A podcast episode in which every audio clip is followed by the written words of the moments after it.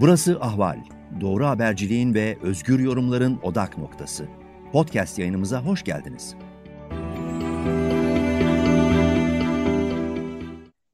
Ahval'in kent ekoloji ve çevre haklarını merceğe alan podcast programı Mavi Yeşil'de ben Duygu Yıldız, meslektaşım Ali Abaday ile birlikte yeniden sizlerleyiz. Selam Ali, nasılsın? Çok teşekkürler Duygu. İyi olmaya çalışıyoruz bildiğin gibi. Pek çok sorun var ama devam ediyor hayat. Evet, bugün e, Ali ile birlikte Yeşiller Partisi eş sözcülerinden Koray Doğan Urbarlı'yı konuk ediyoruz. Hoş geldiniz diyelim ona da. Teşekkür ederiz Merhaba. Koray yayına katıldığın için. Merhaba, ben teşekkür ederim bizi konuk ettiğiniz için Yeşiller Partisi olarak. Ee, seve seve eş sözcünüz e, sevgili Emine Özkan'la kuruluşun hemen sonrası program yapmıştık. O günden bugüne yaklaşık 9 ay geçti ve Türkiye'de Yeşiller Partisi'nin resmi kurulumu için adılan her adımın önüne e, tabiri caizse bürokrasi duvarı inşa edildi, ediliyor. Bugünkü gündemimizin ortak e, odak noktası da bu aslında. Süreci Koray'dan dinleyelim biraz da. Yayınladığınız son e, peşini bırakmıyoruz. Yeşiller Partisi'nin önünden çekilin açıklamasına kadar sürecin değerlendirmesiyle başlayalım mı Koray? Tabii ki. Ee, aslına bakılırsa Emine'nin katıldığı programdan büyük ihtimalle birkaç hafta önce, en fazla birkaç hafta önce biz İçişleri Bakanlığı'na belgelerimizi teslim etmiştik. Ee, bu kadar uzun bir bekleme, bu kadar uzun bir oyalanma süresi hiçbirimizin aklında yoktu hı hı. E, o dönemde. Fakat o dönemden bu döneme bir bürokrasi duvarı var. O çok doğru bir tabir oldu. Bürokrasi duvarının arkasında da ne olduğunu görmüyoruz işin kötüsü.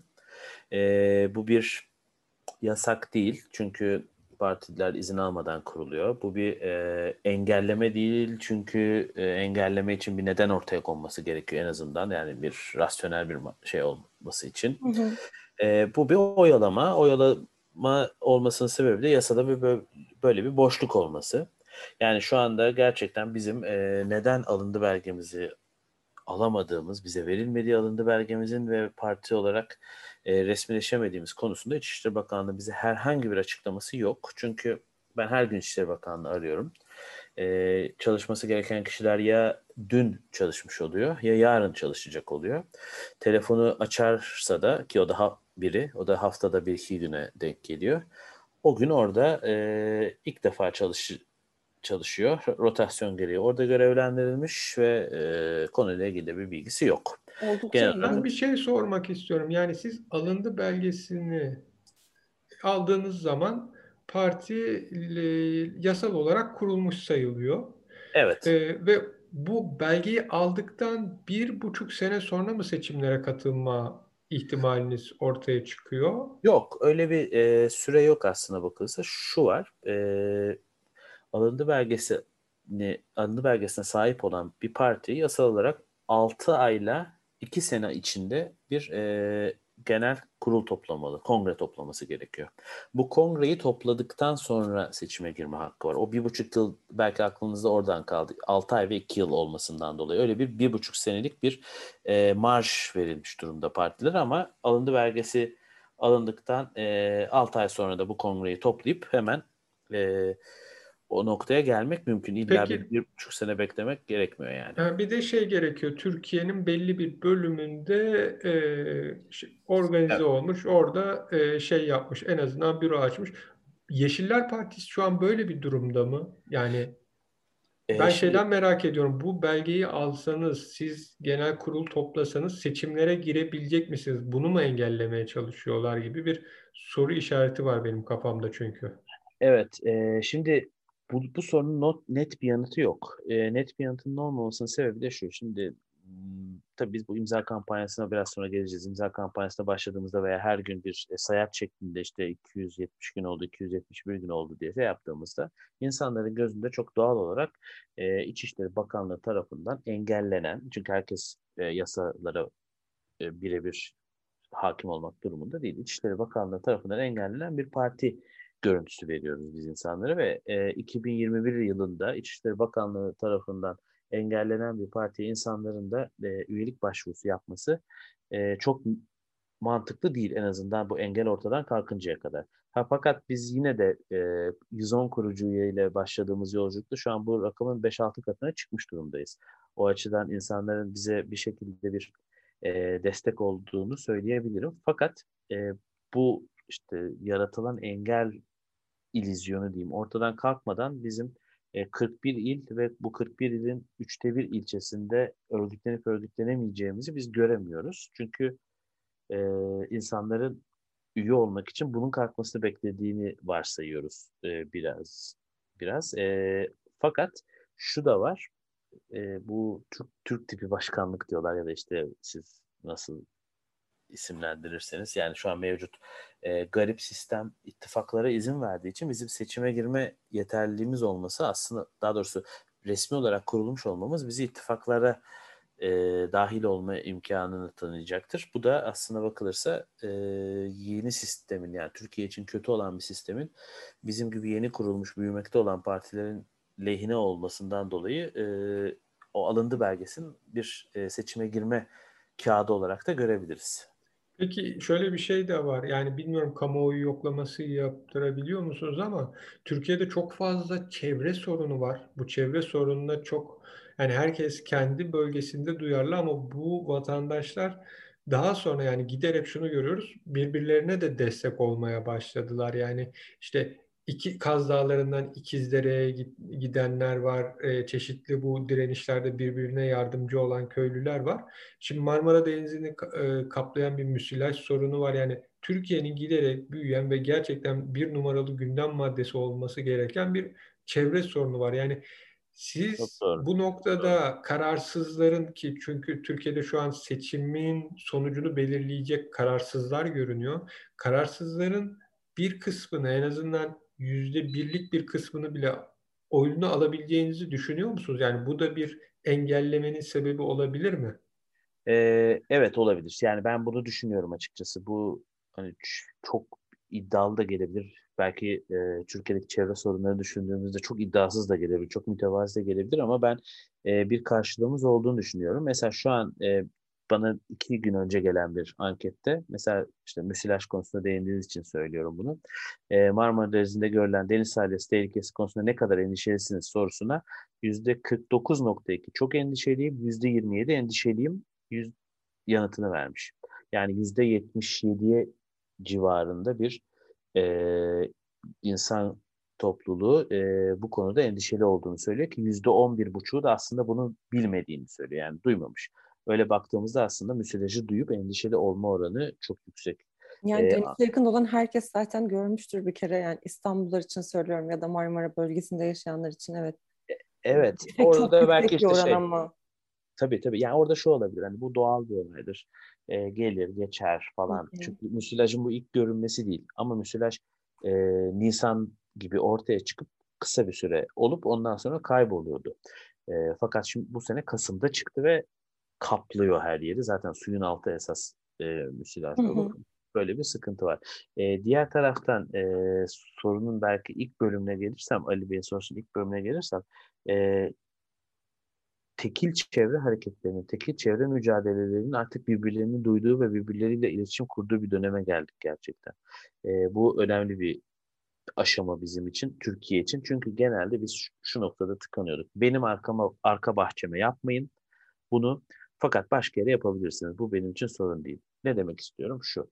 E, bu ak dereye, bu akarsuya HES yapmayın. Çünkü biz bu akarsuyla çok büyük bir bağ kurduk. Ama bakın e, iki kilometre ötede çevresinde çok yaşam olmayan bir dere var. Oraya kurabilirsiniz HES'i. İlla bir HES kuracaksınız oraya kurun. Bu görüş yaygındı. Aynısı madenler için illa Karadeniz'den bahsetmiyorum. Başka yerler için de söylenebilirdi. Fakat artık bu iş için öyle olmadığını görmeye başladık. Özellikle bu İkizdere'de e, köylülere işte sert bir şekilde müdahale edilirken de Türkiye'nin gündemi bununla doluyken diğer taraftan biz şunu gördük. Van'da bu sefer yine aynı nedenlerle köylülerin havaya ateş açarak müdahale edildi. Biz bir anda çevre mücadelesi veren farklı farklı e, coğrafi bölgelerde hatta işte toplumsal kutuplaşmanın yıllardır getirdiği e, noktaya bakılırsa birbirlerine belki çok da iyi bakmayan, bakmadığı, bakmayacağı beklenen hı hı. insanların tabii ki birbirleriyle bir problem yok ama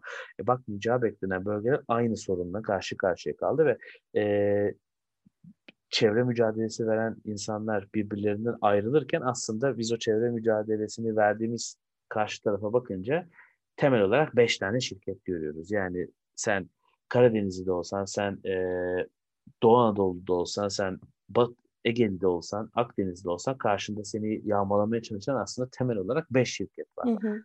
E onlar beş şirket birlikte bunu yapabiliyorsa o zaman sen de buna karşı siyasal olarak bir bütünlük oluşturmalısın, oluşturabilmelisin. Bizim Yeşiller Partisi olarak bir amacımız da bu aslına bakılırsa. Hı hı. Peki mesela bu e, yani yasal yollardan partinin resmi kuruluşu için e, neler yap, yapabiliyorsunuz ve ben bir de şeyi de merak ediyorum. Yurt dışında sonuçta bir sürü Avrupa'da da Yeşiller Partileri var. Yani hmm. uluslararası kamuoyunu ne kadar bilgilendirebiliyorsunuz? Onlardan nasıl bir destek geliyor ya da geliyor mu ya da buna ilişkin bir planınız var mı? E, uluslararası kamuoyundan destek geliyor. Yani bizim oradaki e, dostlarımız, arkadaşlarımız veya hani aynı e, fikre gönül verdi. Öyle bir illa bir arkadaşlık olması gerekmiyor tahmin Hı-hı. edersin politik şeylerde ama biz onları söylüyoruz. Fakat şöyle bir sıkıntı var. Türkiye artık o kadar içine kapalı bir ülke ki e, yurt dışındaki herhangi bir e, olumsuzluğu, bir kötü bakışı veya bir e, itibar kaybını çok fazla önemseyen bir durumda değil ne yazık ki. Yani eskiden mesela AKP'ye bir kapatma davası açıldığında zamanında e, bu Türkiye'nin itibarını düşüren bir şeydi ve Avrupa buna tepki gösterdiğinde Türkiye buna kulak kabartabiliyordu. Fakat şu anda aynı AKP e, buna kulak kabartmıyor ve hatta e, iç politikada bunu bizim için değil ama başka yapılar için bambaşka şekilde kullanabiliyor. E, hukuksal mücadeleye gelirsek bir dava sürecimiz sürüyor. sürüyor. Hı hı. E, işte görevi ihmalden ve e, işte bize karşı bu zam, zamanında yanıt vermemeler başka çünkü bizim dilekçelerimiz oldu falan o şekilde bir hukuki sürecimiz sürüyor. Orada e, benzer davalarda alınan kararlar da bizim lehimize olu çıktı. Yani bizim en azından yorumumuz bu. E, fakat e, bu hukuki bir engel olmadığı için ben hukuksal olarak çözülebileceğini düşünmüyorum. Elbette hı hı. çözülebilir ama 4 sene sonra çözülür, 5 sene sonra çözülür e, Basra harap olduktan sonra da bunun çözülmesinin bir anlamı yok. Bu politik bir engelleme ve biz o yüzden bununla bir politik mücadele yapmaya çalışıyoruz. Evet, işte imza kampanyasına gelebiliriz aslında. Tam, o, tam ona gelecektim ama dün 21 Haziran'da başlattığımız imza kampanyası da politik bir mücadele arı, e, arayışının sonucu çok farklı kesimlerden yani gerçekten çok farklı kesimler hani Deva Partisi'nin e, çevre ve doğa haklarından sorumlu başkanı da var içerisinde. Tip milletvekili de var. İşte e, şu an gözüme çarptığı için söyle Hüdakaya da var. Hüdakaya'nın bir altında bir gün gazetesi yazarı İbrahim Aydın da var. İşte İbra, İrhan, İrfan Aktan da var. E, başka bir, bir isim söyleyeyim. Gazeteciler var, akademisyenler var. Evet, evet yani. Şu anda çok evet, kalabalık evet. bir ve herkesinden söylediğim milletvekili de var. Evet, CHP milletvekilleri de var, eski AKP milletvekilleri de var. Evet, çünkü bizim çok farklı kesimlerden şuydu. destek gelmiş. Evet, amacımız şuydu çünkü ya bu bu imza kampanyasının e, hedefi Yeşiller Partisi'ne üye olun değil. E, Yeşiller Partisi'ne oy verin değil. Yeşiller Partisi'ni destekleyin değil. Biz kimseden Yeşiller Partisi'ne destek istemedik. Bizim istediğimiz şey şuydu. Bakın, siyasi yelpazede Yeşiller Partisi'nin de olması gerekli. Ee, biz sonra çok sert bize muhalefet edebilirsiniz. Bizim söylediğimiz fikirlerin yanlış olduğunu bize söyleyebilirsiniz. Bu, bu önemli değil. Ama Yeşiller Partisi olması gerekir. Çünkü bugün anayasal bir hak olan, anayasanın 68. maddesinden bahsediyorum. Anayasal bir hak olan parti kurma engellenirse o zaman 2023'te 2024'te seçime girme de engellenebilir. Yeşiller Partisi'ne değil başka partilere. Hı hı. Ve o zaman e, işte bu anayasayı bir kere derlerek bir şey olmaz mantığıyla ilerlersek o zaman neler olabileceğini görürüz. Çünkü şu anda e, ki görüyoruz da aslında. Evet, aynen öyle. Yani şu anda işte bin üyeli e, çok kendi çapında ses getirebilen bir partiyi kurdurmamak bir şeydir. Fakat seçime son gün kala yani listelerin verilmesine şuna buna son gün kala uyduruyorum şimdi işte yüzde iki, yüzde iki buçuk falan oy alan bir partinin işte Deva olabilir, Saadet olabilir e, gibi bir partinin seçime alınmama ihtimali 50 artı 1'in arandığı bir sistemde her şeyi alaşağı edecektir. O yüzden anayasal hakkımıza ve Türkiye'nin anayasasına sahip çıkın imza kampanyasıdır bu aslında bakılırsa. Evet şimdilik Peki, bir ilk hedef şey... koymuşsunuz aslında 1500 diye ama tabii o şey, bu nihai e, hedef değil. Herhalde bu Change.org'un Evet evet yani bir... Hı -hı. o 100 500, 1000, 1500 onları evet, açtıkça kend, kendine göre bir sayı atıyor. Ee, o bizlik bir şey değil. Hani sistemin kendi hı hı. bir uygulaması. Ben şunu soracağım. Sizin peki şey şöyle bir planınız var mı? CHP'ye Kemal Kılıçdaroğlu'na, işte İyi Parti'ye Meral Akşener'e, e, HDP'ye Mithat Sancar'a ya da işte DEVA'ya Gelecek Partisi'ne gidip hani biz de bir partiyiz, sadece alındı belgesi sorunu yaşıyoruz. Bize destek olur musunuz? Yani e, Millet İttifakı ya da işte Cumhur İttifakı hani hangi tarafı seçeceğinizi de şu an e, sormayayım ya da işte AK Parti'ye, MHP'ye gidip e, Saadet Partisi'ne gidip yani biz alındı belgesini istiyoruz, bize yardımcı olacak mısınız? Böyle bir diyaloğa girecek misiniz? Böyle bir planınız var mı? Ya da böyle bir e, görüşme için talepte bulundunuz mu? Evet, e, şöyle söyleyeyim. Hatta Kemal Kılıçdaroğlu'yla görüştük de. E, ilk bize yanıt veren programı uyan e, Kemal Kılıçdaroğlu oldu. CHP Genel Başkanı Kemal Kılıçdaroğlu oldu ve İstanbul'da bir görüşme yaptık kendisiyle. E, bu yönde anlattık e, durumu ve bir taraftan da aslında kendi politikalarımızı da konuşabildiğimiz bir yer oldu. Onlar da e, CHP'nin ikinci yüzyıl beyannamesindeki ekoloji e, sorunlarına dair çözüm önerilerini bize anlattılar. Böyle karşılıklı bir fikir alışverişinde bulunduk. Aynısını diğer partilere de yapacağız. E, bununla yönelik girişimlerimiz var. E, Meral Akşener'le görüşmek üzerine, HDP eş başkanlarıyla görüşmek üzerine, e, Türkiye İşçi Partisi ile görüşmek üzerine, Saadet Partisi, Gelecek ve Deva Partisi ile görüşmek üzerine bir e, çabamız var. E, AKP... Ama ben Kılıçdaroğlu'ndan mesela bununla ilgili bir açıklama veya konuşmasında bir şey duymadım kamuoyu oluşturulması için. Yani bir kamuoyu oluşturulması için yardım istiyor musunuz yoksa sadece genel başkana gidip durumu mu açıklıyorsunuz? Ya biz soru önergesi ve e, milletvekillerinin İçişleri Bakanlığı'na e, bu işi biraz daha e, resmi olarak sorması ve orayı biraz zorlaması üzerine bir e, önerisi oldu kendisinin. E, bu yönde bir e, ortaklaşma oldu. Çünkü ya Türk Salı günleri yapıl, yapılacak bir açıklama evet bizim için iyi olabilir. E, o da e, ya da belki parti sözcülerinin bir basın toplantısı. E, bunlar da konuşuluyor hep ama e, şu anda esas olarak bir soru önergesi verilmesi gibi e, bir şey olacak. Bu soru önergesi tabii ne yanıt verirler artık meclisin Şimdi de. Cumhurbaşkanlığı sisteminde soru evet, önergesine de. cevap vermemenin bir cezası yok. Parlamenter sistemde vardı. O yüzden hani evet. e, açıklamaya gidiyorum. Çünkü soru soruluyor, cevapsız kalabiliyor ama bir kamuoyu oluşturulması dediğiniz gibi Kılıçdaroğlu, Meral Akşener, HDP, Türkiye İşçi Partisi yani ortak bir şekilde farklı grupların Yeşiller Partisi'ne de hani izin verin gibi bir söyleme girmesi farklı bir baskı ve algı oluşturur. Tabii. O yüzden hani bunu sormuştum. Ha, evet yok aynı fikirdeyim. Aynı fikirdeyim. Ee, yani o konuda şey e, aynı fikirdeyim sizinle.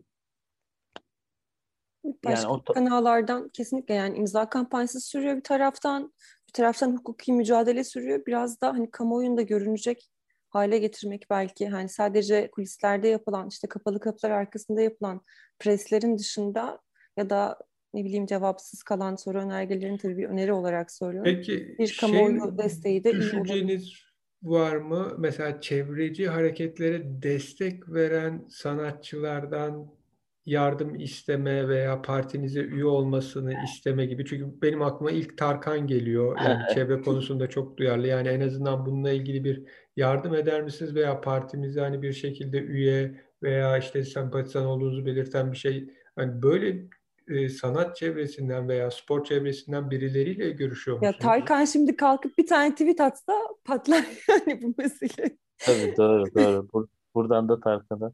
Buradan da Tarkan'a selam olsun. Görsün biraz. Tarkan'a sesleniyor.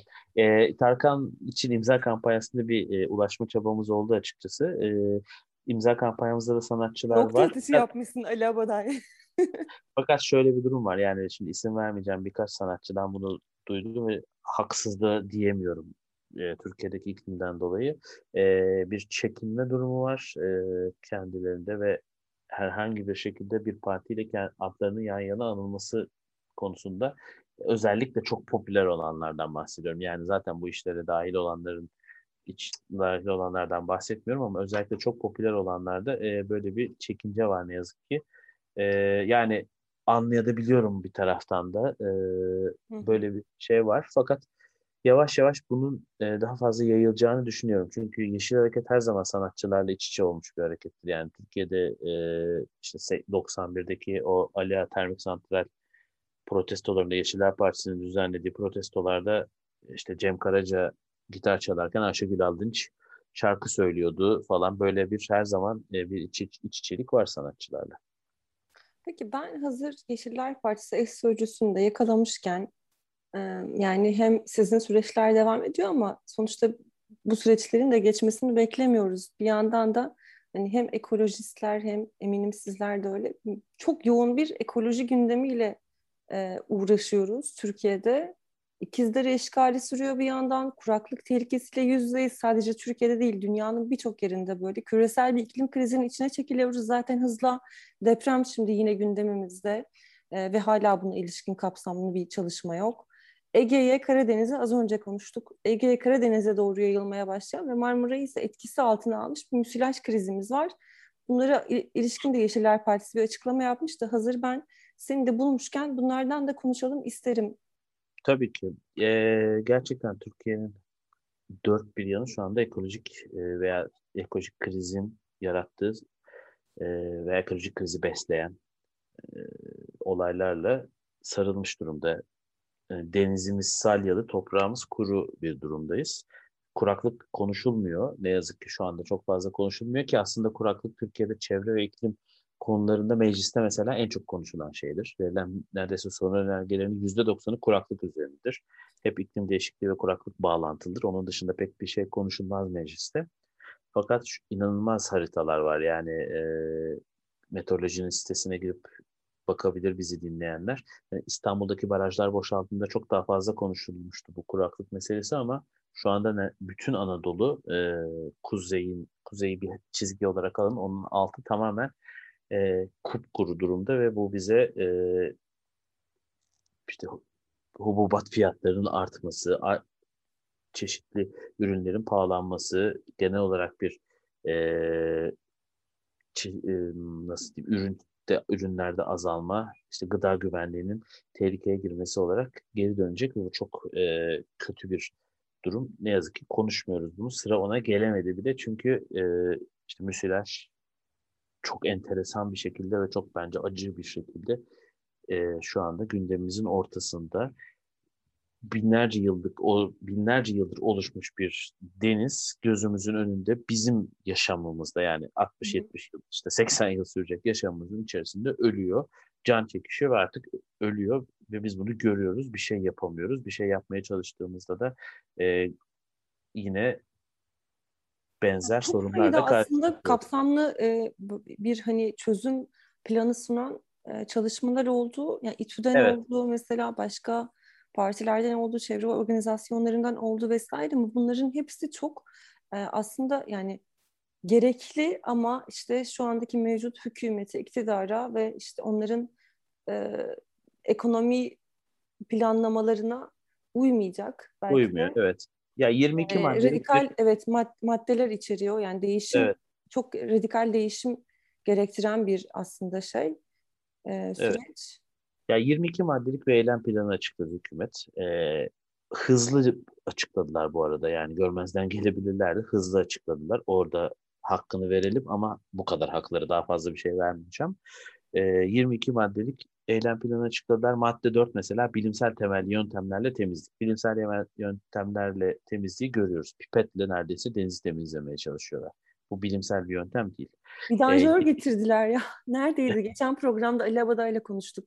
Bir evet. yerde vidanjörle hani yüzeyi temizlemeye çalıştılar. Aynen öyle. Şeyi fark, et, ya fark ettim yani mesela. Burada şöyle bir ufak eleştiri de yapacağım. Şimdi biz biraz geriye dönüp baktığımızda İstanbul ya da Marmara Denizi'ndeki müsilajın temel sorunlarından birinin işte Halic'in temizlenmesi, diğeri Kadıköy'deki Kurbağalı Dere'nin temizlenmesi sürecinde e, yapılan işlemler oldu ve sonrasında da işte Tayyip Erdoğan'ın Refah Partisi'nden İstanbul Belediye Başkanı olduğu zaman e, bu dipten derin e, derine akıntının verilmesi konusunda bir karar aldığı e, şeyleri çıkıyor. Mesela ama müsilaj konusuyla ilgili İstanbul Büyükşehir Belediye Başkanı Ekrem İmamoğlu konuştuğunda e, şey diyor yani şeyde konuşuyor bunu. Kurbağalı Dere'nin temizlenmesiyle ilgili noktada diyor ki yani burayı temizlemiştik, müsilaj geldi. Fakat o te- temizleme esnasında alınan kirin adaların açıklarına boşaltıldığı evet. görülmüştü. Yani e, günlük politika içinde eskiden yapılan hataların da ne olduğuna bakmadan politikacılar konuşuyor. Yani hangi partili olduğu değil. Bu sorunun temel sebebine, bunun üstesinden nasıl gelinebilir? Bunlar bunlar yapılmalı ama o an siyasi bir şov yapılacaksa ya da kendi başarısını gösterecekse ve o başarı bir anlamda sorunun da bir sebebi ise bunu es geçiyor. Evet. Çok doğru. Yani Marmara Denizi dediğimiz şey aslında suyunu çekersek bir kase. Çeşitli e, şeyleri olan, engebeleri olan bir kase. O kaseyi işte Akdeniz'den akıntı, Karadeniz'den akıntı var diyerek aslında ne kadar e, pislik akıtırsak alabileceğini düşündüler. Alamadı ortaya çıktı. E, derdimiz bu aslında bakısı. Çünkü şu anda da mesela İstanbul'un atık suyu boğaz altına yani boğazın altına deşarj ediliyor. Boğazın altına deşarj edilmesinin sebebi Karadeniz'e gitmesi. Fakat e, Karadeniz'e gittikten sonra bu geri dönüyor. Çünkü e, iç akıntılardan dolayı bir de zaten geri dönmese de Karadeniz'deki canlılar bu sefer e, bir zarar görecektir. Yani e, işte akan su pislik tutmaz mantığıyla. Ben sadece bir şey e, şu eylem planına bir dönmek istiyorum. Orada hı hı. bir şey söyleyecektim. Tabii, tabii. E, şimdi bu 22 maddelik eylem planı açıkladılar. 12 tanesi niye bugüne kadar yapmadınız açıklamasıdır. Yani bu AKP, CHP şu falan bir yani tam 20 yıldır yönetim durdu. 94'ten beri bir yerel yönetim düşündüğümüzde tabii ki AKP'nin e, bir e, muhatap olması çok normal de. Yani 22 maddenin 12 tanesinin zaten yapılması gerekiyordu. Hatta niye şimdiye kadar yapılmadı veya niye aksinin yapıldığını anlamak güç. Mesela bir tanesi denizdeki tüm hayalet ağların temizlenmesi gerekiyor diye bir madde var. Yani denizde e, müsilaj yaratacak kadar hayalet ağ birikimine niye şimdiye kadar müdahale etmediniz sorusunun bir yanıtı yok. Hı hı. Bir de e, dokuzuncu madde var. Çok tehlikeli. E, onu da altını çizip tekrar e, diğer konuya döneyim. E, dokuzuncu madde şu. Atık su arıtma tesislerinin yapımı ve işletmesini çok daha kolay hale getirmek için kamu özel sektör işbirliği modelleri hayata geçirilecek diyor. Oh, mis gibi Şimdi, Evet yani biz atık garantili e, tesisler göreceğiz. Böyle alakası Bu Katar'la yapılan su anlaşması kapsamında zaten bu işte Katar'la ortak olunca geçenlerde haberlere yansıdı. Evet, evet Katar'la çünkü yani o e, Katar'da su yok ama Katar'la biz su kullanma anlaşması yaptık. O da gerçekten bizim de üzerinde durduğumuz garip bir anlaşma. E, son olarak belki müsilajla alakalı e, bir başka ekolojik yıkıma eko, potansiyel ekolojik yıkıma geçebilirim. E, müsilajdan bağla, bağlayarak Kanal İstanbul. Şimdi müsilajın en büyük sebeplerinden bir tanesi de aslında bu deniz dolguları. Çünkü hı hı. denizi doldurduğunuzda siz denizin ekosistemini yok ediyorsunuz. Tamam üstte bir alan elde ediyorsunuz ama denizin ekosistemini yok ediyorsunuz. Kanal İstanbul'dan çıkacak e, hafriyatı den, tekrar denize dökecekler. Bu inanılmaz büyük bir deniz dolgu alanı demek. O da tekrar e, müsilaj yaratan e, yapıya bir katkı sunmak demek. Kanal İstanbul'un burada hani bakın ekleyeceği nüfusu söylemiyorum. Şu anda Marmara'nın etrafında 25 milyon kişi yaşıyor. Kanal İstanbul olursa İstanbul'un 40 milyon kişi olması düşünülüyor. Hani bunun pisliğini, bunun en, enerji harcamasını, işte bunun atık e, dönüşümünü falan bunlardan bahsetmiyorum. Ama e, sadece çıkan toprağın tekrar başka bir yerde denize dökülecek olması bile e, müsilaj konusunda Marmara Denizi'nin bir kere daha ve Karadeniz'in bir kere daha e, darbe yemesi anlamına geliyor.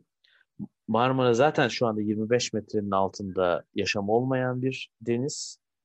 E, gitgide daha fazla e, yükseğe çıkıyor bu yaşam olmama durumu. Biz cumartesi günü pardon pazar günü Yeşiller Partisi olarak bir müsilaj forumu düzenledik. E, balıkçıların hı hı. olduğu, balık adamların olduğu, e, turizmcilerin olduğu, bilim insanlarının olduğu.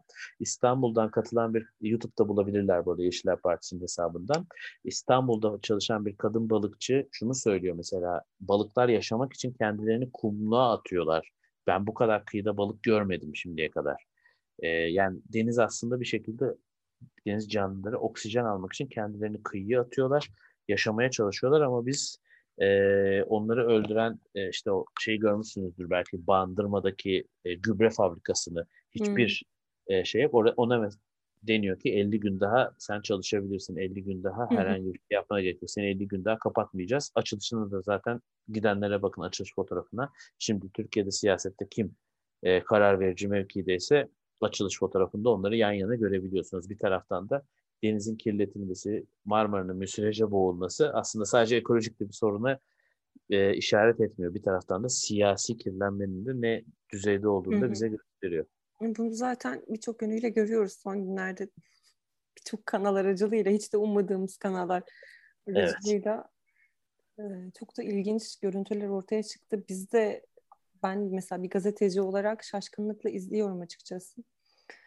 Velhasıl ben bir de şeye dönmek istiyorum. Senin eğer buraya ek yapacağın bir şey yoksa Ali ya da Koray sizin e, yani siz Yeşiller Partisi olarak bu kadar böyle bürokrasi engeliyle karşılaşırken bir de hali hazırda Türkiye'de e, kapatma davası yeniden gündeme geldi HDP yönelik. Ben bunu da konuşmak istiyorum.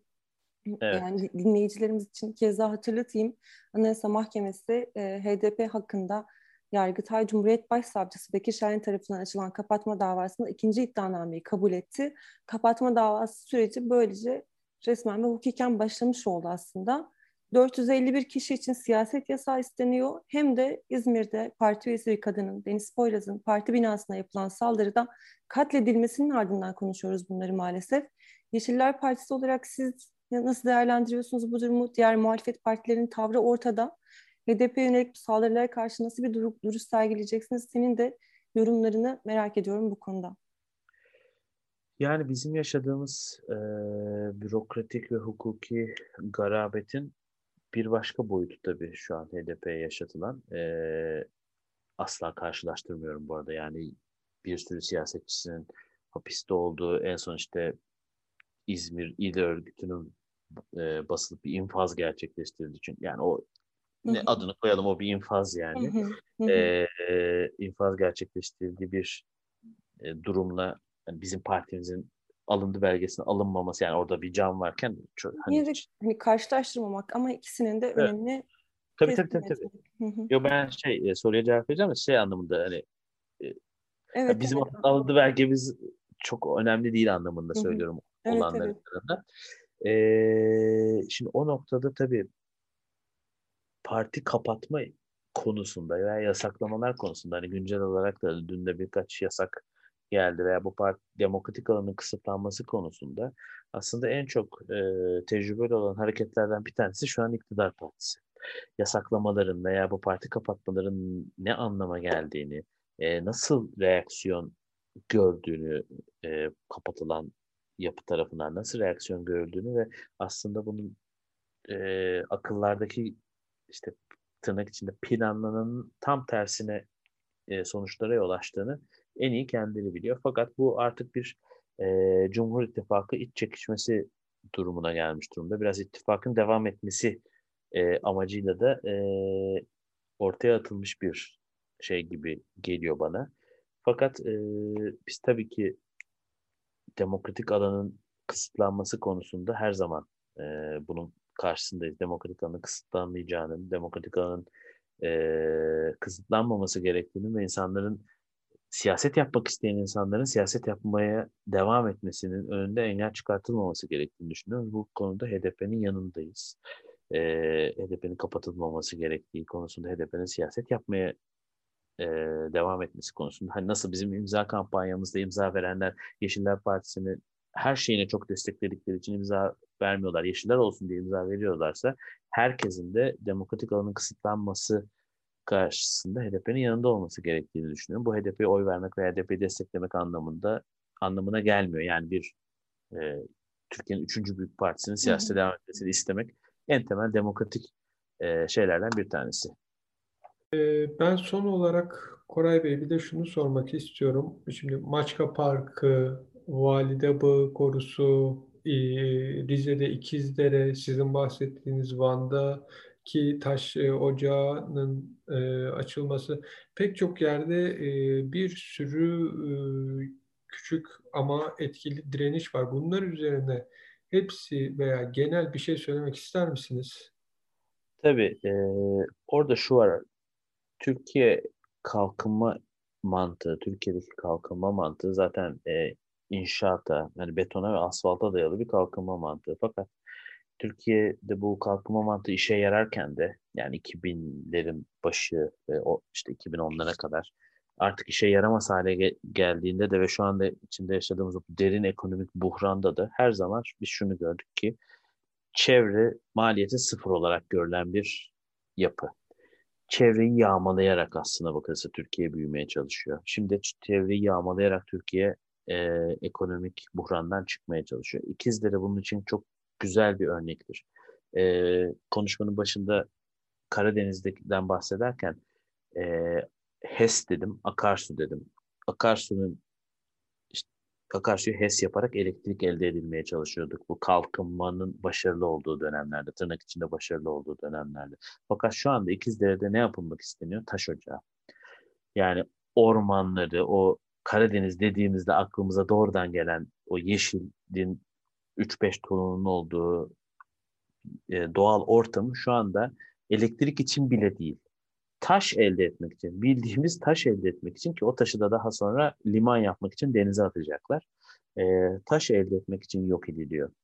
E, bütün madenler de öyle yani. Kaz Dağı'nda olanlar da öyle. Kaz Türkiye'de e, madencilik aslında çok büyük bir sorun. Çünkü 300-500 tane izin veriliyor verildiğinde ve biz e, daha jenerik yerler olduğunda veya orada bir karşı çıkış olduğunda bunları duyuyoruz, duyuyoruz ama Türkiye delik deşik olmuş durumda ve taş ocağı da çok büyük bir problem. E, Marmara yani bizi dinleyenlerden şöyle bir şey rica ediyorum. E, Google Maps'e girsinler veya işte ne varsa Marmara Adası'na baksınlar. Marmara Adası'na uydu görüntüsüne baksınlar. Marmara Adası'nın haline baksınlar. Yani güzelim ada tabii artık müsilajdan bir turizm turizm şey kalmadı ama güzelim ada e, çürük dişlerle dolu. Her yer taş ocağı yapılmaya çalışılıyor ve delik deşik edilmiş durumda. Yani Türkiye artık doğanın son böyle dibini sıyırıyor. Böyle bir e, durum var. O yüzden de işte, Validebağ'da koruya yapılan saldırı da o kentsel rantın artık dibini sıyırmak. İşte Gezi Parkı o şekildeydi. Hala Gezi Parkı'na arada böyle bir yan göze bakılmasının sebebi o. İstanbul'un e, bir fotoğrafına baktığınızda ufacık bir yeşil alan görüyorsunuz. Orası Gezi Parkı zaten ya da Taksim'e çıktığınızda güneşten korunmak istediğinizde ama cebinizde de para yoksa yani para harcamadan güneşten korunabileceğiniz tek yer neredeyse Gezi Parkı oraya göz dikiyorlar ki insanlar biraz oradan da para verebilsinler. Oradan da insanların parasını alabilirim diye. E, son olarak bu Maçka Parkı da aslında benim e, başka bir durum var. Maçka Parkı'na bir yönelik bir şey yok. Doğal e, çevre sorunu yok ama bugün Maçka Parkı'nda e, LGBT artılar bir piknik düzenlediler ve evet. piknikti yani aslında ve pikniğe e, görüntüler korkunç, Çok inanılmaz sert saldırı var. Evet, bir kişinin kolu kırılmış yani aslında müzik dinlemek isteyip ki hani müzik konusunda da artık biraz Tam şey, onu söyleyecektim e, Koray. Yani sadece çevreye hani sen dedin ya dibine sıyırıyor.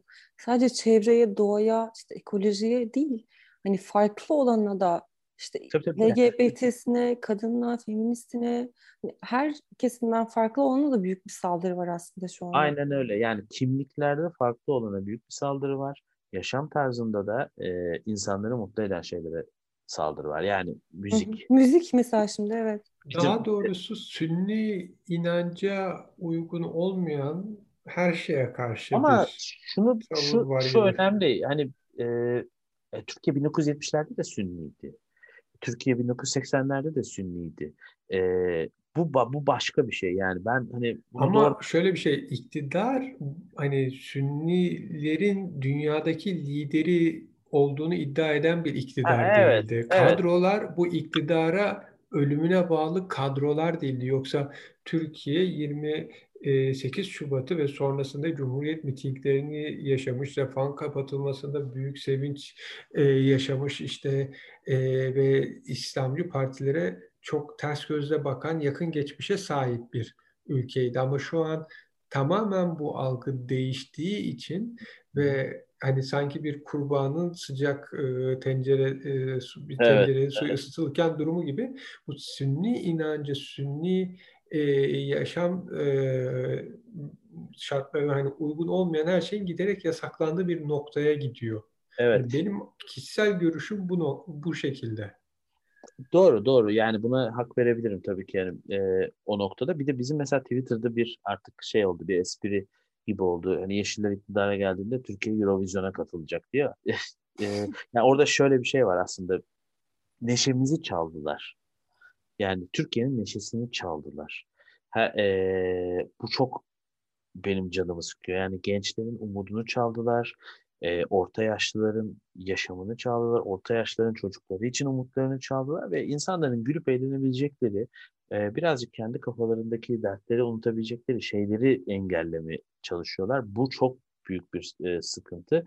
E, tabii ki burada doğrudan işte yalnızlaştırma, hedef gösterme en rahat bazı kimliklerde oluyor. LGBT artılar bu kimliklerin içerisinde feministler bu kimliklerin içinde, kadınlar bu kimliklerin içinde doğrudan hedef gösterip e, bir ilk bu yaşam tarzı dayatmasının denemesi onlar üzerinde yapılabiliyor. İşte İstanbul, e, pardon Boğaziçi Üniversitesi'ne atanan kayyum rektöre karşı da e, o direnişi tırnak içinde şeytanlaştırmak için oradaki LGBT hı hı.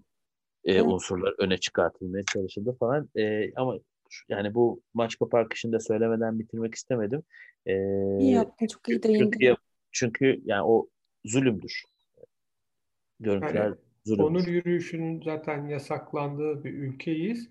Ee, bir de şeyi ufak ayrıntıyı verelim. 8 Haziran'da yanılmıyorsam Red grubu Maçka Parkı'nda bir konser vermişti. Sonrasında bunun bir eylem olduğunu, hani bunun devamının gelse güzel olacağını söylemişti.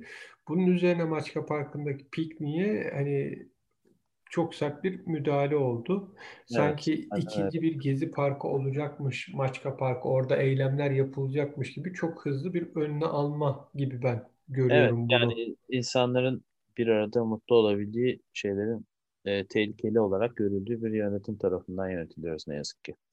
E, bu da yani aslında yani Yeşiller Partisi dediğimde benim kafamda her zaman e, keyif çok renkli, çok sesli. Evet yani evet neşeli. evet. Hmm. Evet neşe ve keyif canlanıyor. Yani e, işte iklim krizi yani biz yeşillere yapılan en büyük eleştirilerden bir tanesi şudur. Siz felaketin politikasını yapıyorsunuz. İklim krizi geliyor bakın yok olacağız hepimiz hemen harekete geçmeliyiz. Evet bu var. Bunu bunu söylüyoruz biz bir taraftan.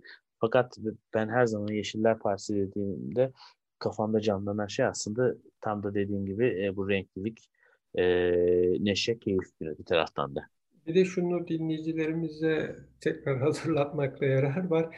Yeşiller Partisi her ne kadar çevre sorunlarıyla, ilk etapta çevre sorunlarıyla alakadar bir parti olsa da ülkenin diğer sorunlarıyla da ilgilenen, bu sorunlara da çözümler üreten bir parti. Yani sadece doğa ve yeşil üzerine odaklanmış bir parti değil. Her siyasi parti gibi bütün sorunlara çözüm arayan, çözüm önerisi sunan ama önceliğini çevreye ve yeşile vermiş bir parti. Evet bunu Emine ilk programda e, çok iyi açıklamıştı aslında. E, eski programlarımızdan bulabilirler bizi Spotify'da, SoundCloud'da vesaire.